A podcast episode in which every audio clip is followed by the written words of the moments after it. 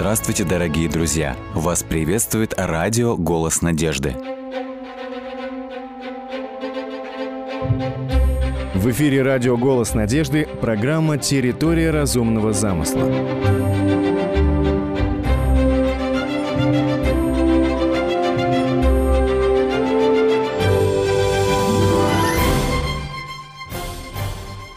Клетка – это мельчайшая фундаментальная единица жизни. Давайте рассмотрим еще один крайне важный структурный компонент клетки.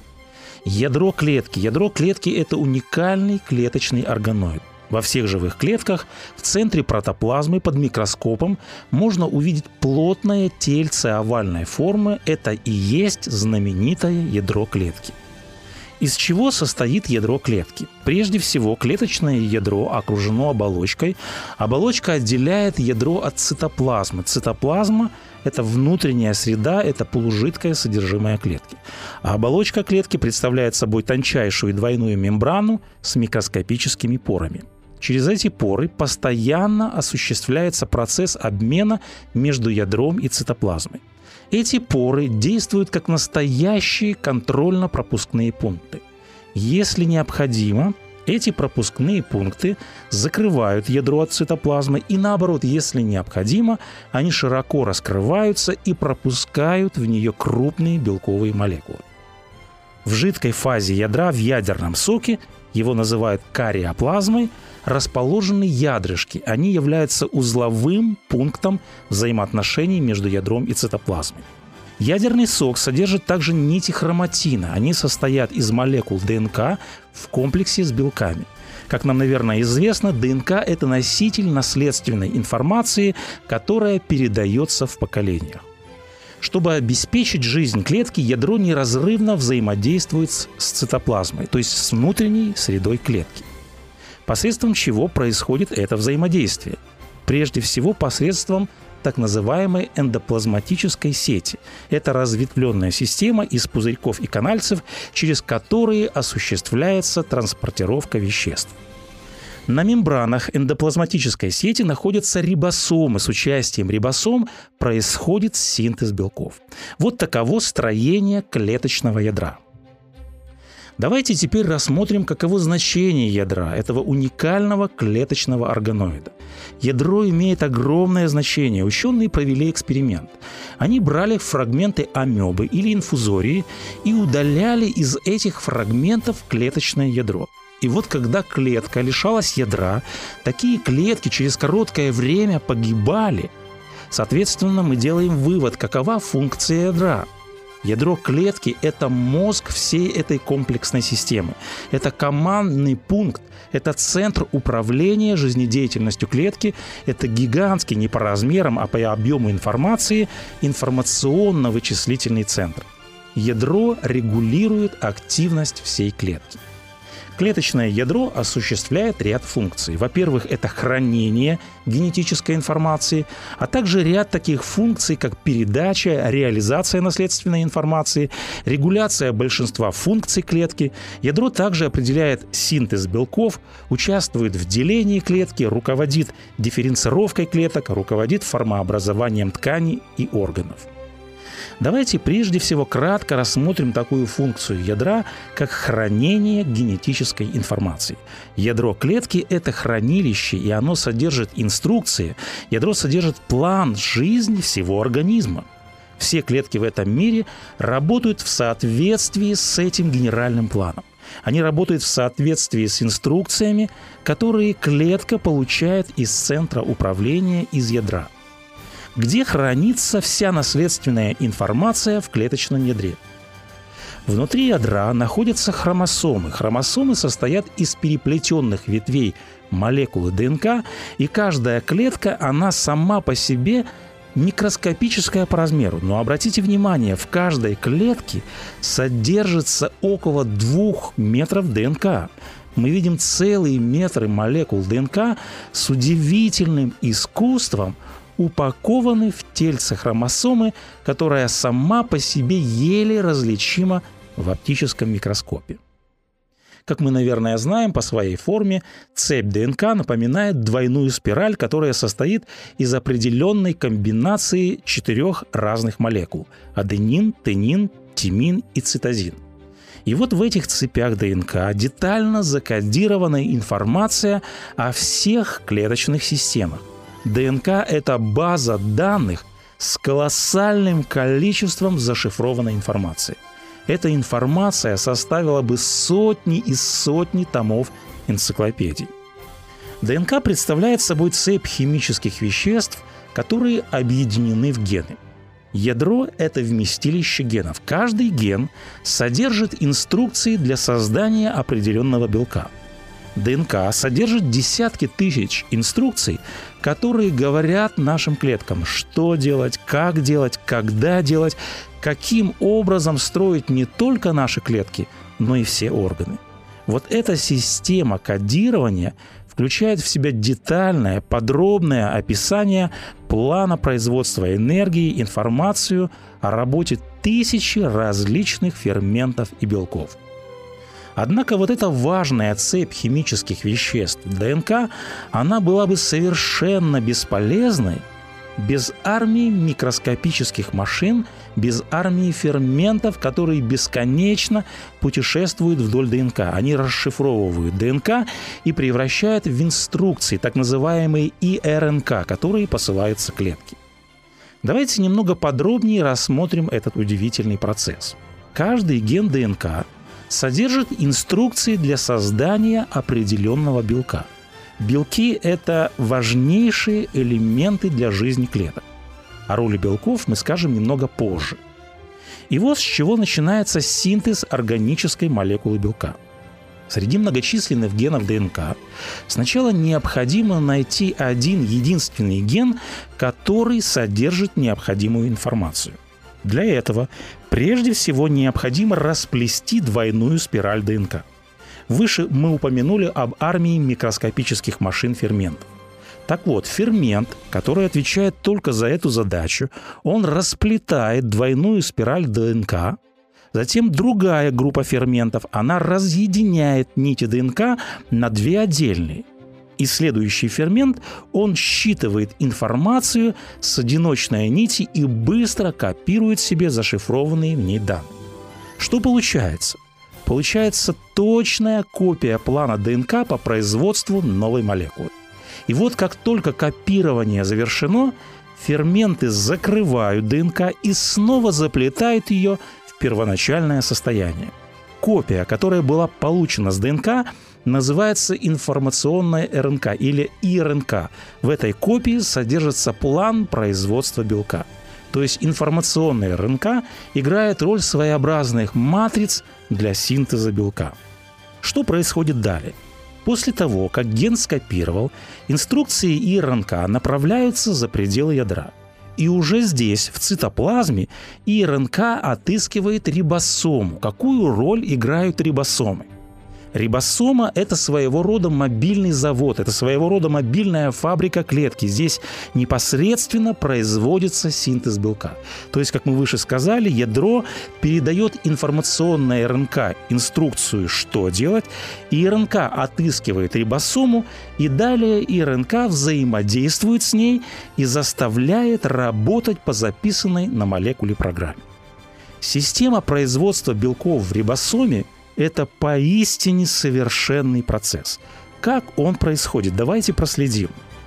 Информация РНК проникает через вход в рибосому и медленно продвигается вперед. Для наглядности можно сказать, что рибосома – это как бы магнитная головка, которая считывает информацию с магнитной ленты. Тем временем переносчики, которые называются транспортной РНК, поставляют в рибосому в полном комплекте и в четкой последовательности необходимые для производства белка аминокислоты. Эти аминокислоты, они соединяются друг с другом в правильной последовательности благодаря шифру информационной РНК. И вот по мере того, как РНК продвигается, новые аминокислоты добавляются в цепочку, они точно становятся на свое место, как указано в закодированной РНК. то есть в рибосоме, информация, которая получена при протяжке молекулы РНК, превращается в белковую цепочку, которая сшита из строго определенных аминокислот. И далее рибосомы, эти мобильные заводы, превращают их в белки. В результате получается новая молекула белка, производство белка завершено, новая молекула покидает рибосому, чтобы приступить к исполнению своих обязанностей. Здесь следует отметить, что малейшая ошибка или малейшее запоздание в последовательности аминокислот привели бы к производству ни к чему не пригодной молекулы белка. Однако надо сказать, что подобные ошибки никогда не происходят. Итак, какова общая картина? Ядро через иРНК передает инструкцию, передает план производства белка. Далее мобильные фабрики, рибосомы производят или же синтезируют определенный вид белка, которому отведена особая функция. И вот новая молекула белка покидает рибосому, чтобы приступить к исполнению своих обязанностей. Вот так ядро управляет всеми функциями организма. Давайте теперь поговорим непосредственно о белках. Белки – это важнейшие составные части живой клетки. Белки составляют до восьмидесяти процентов в кавычках сухого веса типичной клетки. Живая клетка содержит множество самых различных типов белков. Для существования клетки каждый вид белка имеет свою специфическую формулу, свое значение, свое свойство, свое задание и свою особую функцию. Один и тот же белок, в общем, может выполнять несколько функций. Интересно будет кратко рассмотреть основные функции белков, они очень разнообразны. Например, так называемая каталитическая функция заключается в том, что белки этой группы катализируют протекание биохимических реакций, они контролируют клеточный обмен веществ и вырабатывают всевозможную продукцию клетки. Вторая функция – это структурная функция. Некоторые белки являются основой, они являются фундаментом клетки. Это как скелет в теле или же, можно сказать, как арматура, которую закладывают в бетон. Эти белки как бы склеивают, они связывают все органы в единый организм. Это, собственно, то, что нам не дает, собственно говоря, развалиться. То есть эти белки придают прочность, они придают форму клеткам и многим органоидам, образуя цитоскелет. То есть цитоскелет – это клеточный каркас или внутренний скелет в цитоплазме живой клетки.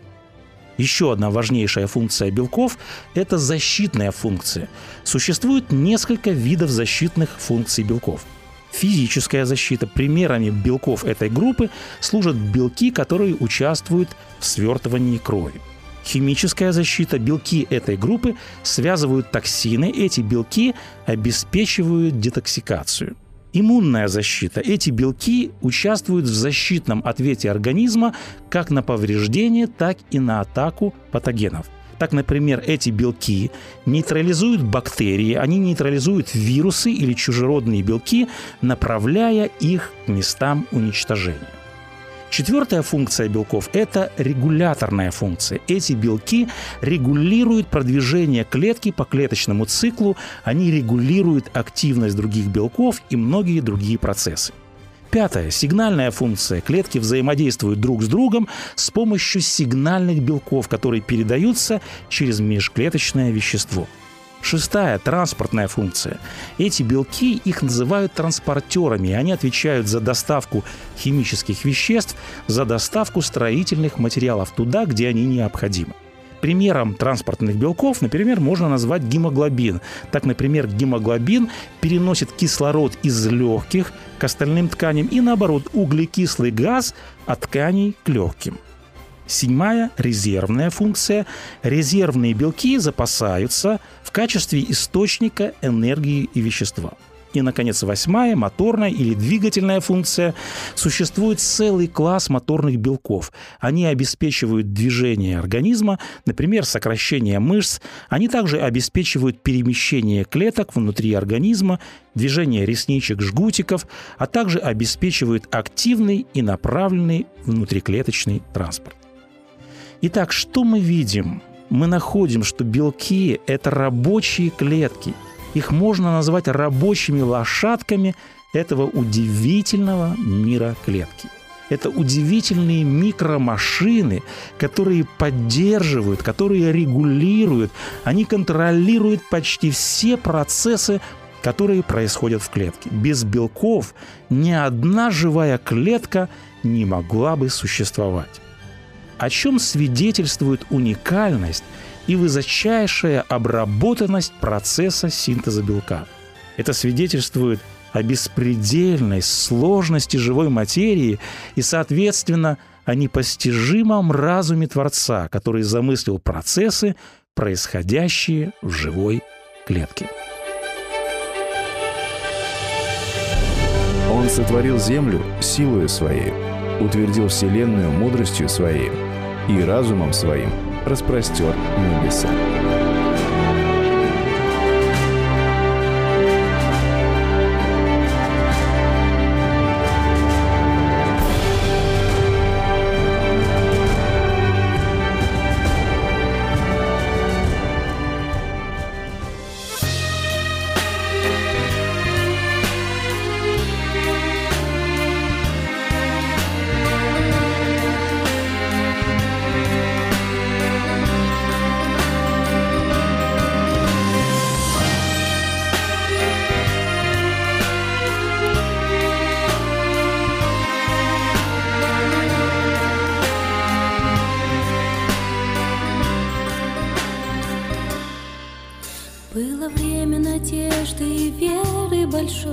Высоко воспаряли мечты. Шла я к людям с доверчивой, чистой душой, но наткнулась на меч клеветы.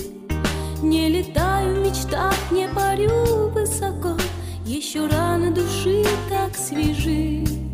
Заглушить эту боль мне одной нелегко, я молю о прощении в тиши. Боже мой, помоги! Видеть ласковый взгляд твоих глаз в тьме кромешной, на чистом милость душа, раны сердца болят, и надежды угасли лучи, и стомилась душа, раны сердца болят. Надежды угасли лучи. Озари светом веры мой путь впереди, распознать помоги, где обман. Не хочу оказаться на ложном пути, пусть исчезнет сомнение туман. И тогда воспарю вновь в мечтах высоко, засияют надежды лучи. Боже мой, помоги ощутить, как легко жить с тобою и днем, и в ночи. Боже мой, помоги видеть ласковый взгляд твоих глаз в тьме кромешной ночи, и стомилась душа, раны сердца болят.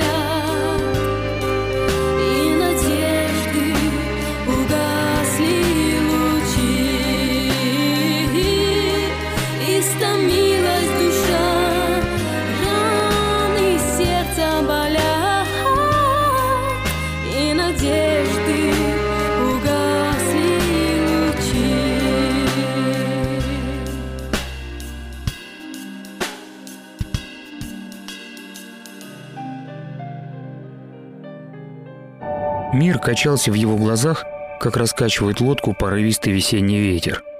Тяжелое дыхание и слабость, которую тянуло сознание в забытье, были последними врагами на сегодняшний день. Высокий мужчина сидел посреди неподвижных тел людей, разбросанных вдоль дороги, и, часто мигая, медленно озирал место побоища. Он вглядывался в свои руки, полностью вымазанные землей, своей и чужой кровью. В кулаках каменной хваткой были зажаты два серповидных предмета. Происхождение их память объясняла долго. Их внешний вид с застрявшими обрывками одежд никак не походил на слинную челюсть, порванную надвое. Большинство зубов с самодельных дубин слетели от ударов по мечам и щитам нападавших. Он помнил, как пришел сюда, связанный своим народом, которого был поставлен защищать всемогущим богом своих отцов. Он помнил, как завыли и кричали по-звериному враги, увидев его и толкаемые жаждой быстрой расправы. Он даже улыбнулся, когда вспомнил ожог на руках от загоревшихся веревок, через что он и узнал о приходе из небесного мира всепобеждающей славы Божьей. Движимый неземной силой, облеченный в его тело, он старой челюстью осла, поделенный надвое, бросился в ряды ликующих врагов. Вспомнить и объяснить последующие часы он мог лишь урывками. Горы тел вдоль дороги были памятниками, где противник всей гурьбой набрасывался на одного человека, и тот, вопреки всему, планомерно продвигался вперед, навстречу полной победе своего небесного предводителя. В конце он догонял потерявших разум от страха врагов, бегущих и ползущих прочь от ярости судьи Израиля. Сейчас же, обессиленный до смерти, он с трудом мог молить о помощи своего невидимого господина, потому как жажда душила его тело, не способное на такой подвиг. В тишине, прерываемой лишь горным ветром, посреди неподвижно застывших тел, ослабленный до предела герой шарил в пустоте перед собой рукой, силясь ухватить надежду на скорую небесную помощь. Сознание затухало, а ответа так и не было слышно. Совсем рядом раздался грохот, как от рухнувшей скалы, и перед глазами умирающего человека, искрясь на солнце пестрой радугой, в поднебесье ударил столб воды. Книга Судей, глава пятнадцатая. С вами был Александр Медведков. Заходите, пишите и оставляйте отзывы на сайте голос надежды точка ру.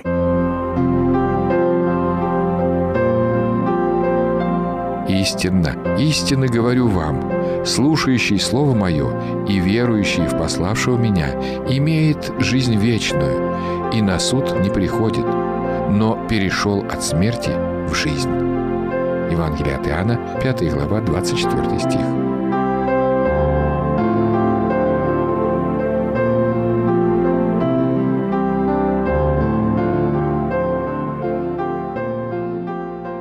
Голубушка, как хороша!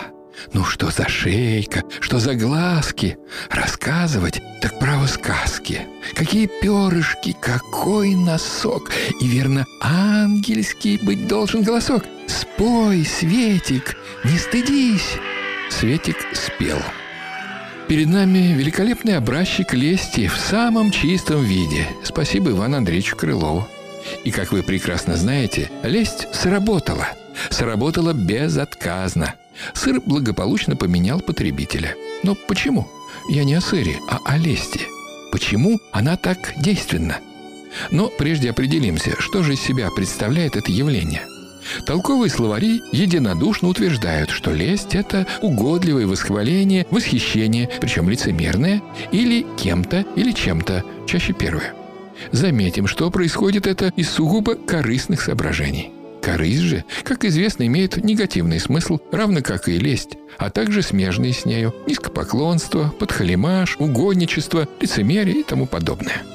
Уж сколько раз твердили миру, что лесть гнусна, вредна, но только все не впрок. И в сердце льстец всегда отыщет уголок. Что ж, Иван Андреевич вновь прав, описывая природу и характер лести. Продолжим. Суть лести – это выдать желаемое за действительное. Это, если смотреть с точки зрения получателя лести, так сказать, лестеприимца. Например, мелкий начальник в мечтах видит себя Наполеоном. А если льстец еще и примерит ему знаменитую треуголку, все, наживка, то бишь лесть, заглатывается целиком вместе с крючком. Кстати, принимающий лесть чаще всего обладает заниженной самооценкой. Он явно комплексует. Может быть, его в детстве очень редко хвалили. Отсюда и предрасположенность к любой похвале, даже мнимой. Льстец же меркантилен и расчетлив. Он намеренно выдает желаемое за действительное, чтобы получить свой профит. Вроде бы даже все довольны, по крайней мере, обе стороны этого льстивого процесса. Вот отсюда и его живучесть. Библия, со своей стороны, также предупреждает нас с вами об опасности при столкновении с лестью. Человек, льстящий другу своему, расстилает сеть ногам его. Лживый язык ненавидит уязвляемых им, и льстивые уста готовят падение. Уста льстивые говорят от сердца притворного. Ну что ж, лесть мы безжалостно обличили. Но можем ли мы при всех отягчающих обстоятельствах ее преодолеть? Сможем ли мы когда-то избавиться от этого недуга? И как? Ваше мнение? С вами был Николай Метлов. Заходите, пишите, оставляйте отзывы на сайте голос надежды точка ру.